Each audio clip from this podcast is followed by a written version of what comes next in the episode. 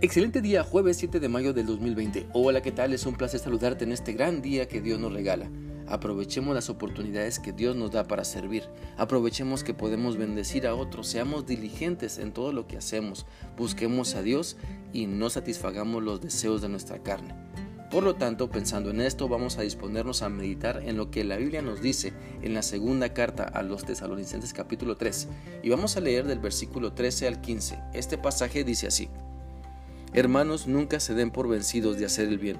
Si alguien no obedece lo que les decimos en esta carta, fíjense bien quién es y apártense de él para que le dé vergüenza, pero no lo traten como a un enemigo, más bien corríjanlo como a un hermano.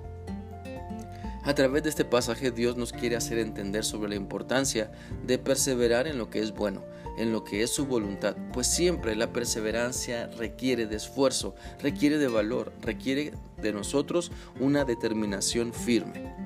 Así que Dios usa al apóstol Pablo para animarnos a nunca darnos por vencidos en hacer el bien, aunque eso implique luchar contra corriente, pues cada vez que nos disponemos a obedecer a Dios, nuestra carne se quiere oponer, el enemigo se nos opone, las personas se nos oponen, pero debemos estar determinados y convencidos que nuestro estilo de vida debe estar sometido a Dios para nunca darnos por vencido en hacer lo bueno. ¿Qué cosas buenas puedes hacer hoy? ¿Qué palabras de bendición puedes expresar hoy? Te animo a pensar y a practicar en lo bueno que puedes hacer a favor de otras personas, a favor de tu familia, de tu iglesia, de tu comunidad. Esfuérzate por hacerlas y no te des por vencido. Que lo difícil de los retos de cada día no te desanime. Que lo complicado de hacer el bien no cambie tu dedicación a Dios. Que lo pesado de remar contra corriente no te desanime jamás. Si buscas hacer lo correcto en tu relación personal con Dios, tendrás la fortaleza para hacer lo correcto en público durante el día.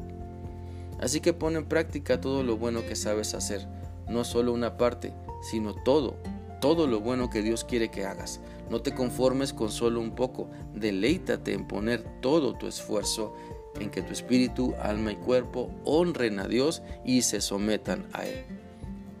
Además, el pasaje como hemos visto ya en versículos anteriores, nos anima a que como cristianos también nos animemos unos a otros con lo que Dios quiere.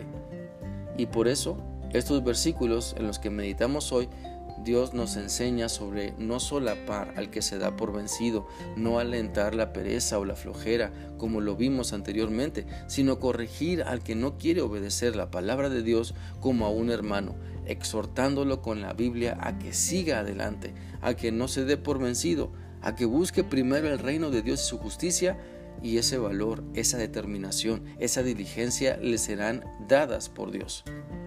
Mira, se cuenta la historia de una persona que cuando era adolescente fue al circo con su padre.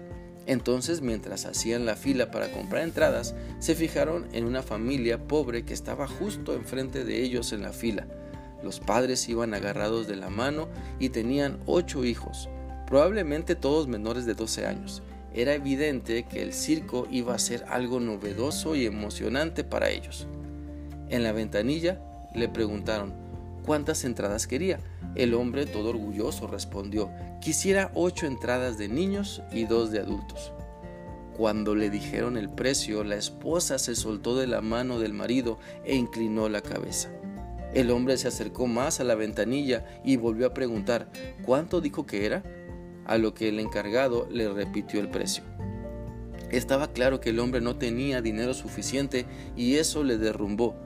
Pero entonces, la persona que cuenta esta anécdota dice que su padre observó la escena, metió la mano en el bolsillo, sacó el billete de 20 dólares y lo tiró al suelo.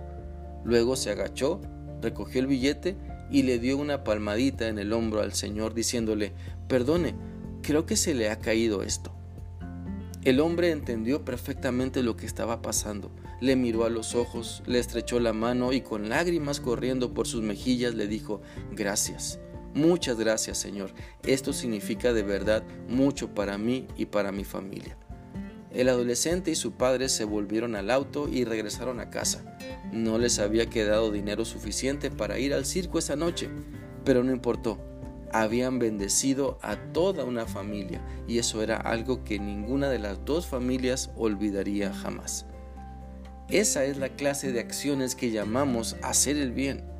En Proverbios 3, 27 al 28 dice, si puedes hacer un favor a quien lo necesite, no te niegues, no le digas a ninguna persona, hoy no puedo, vuelve mañana, teniendo hoy con qué ayudarlo.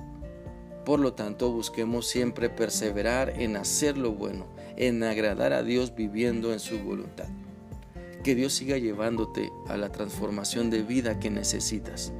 Que sigas teniendo un bendecido día. Hasta mañana.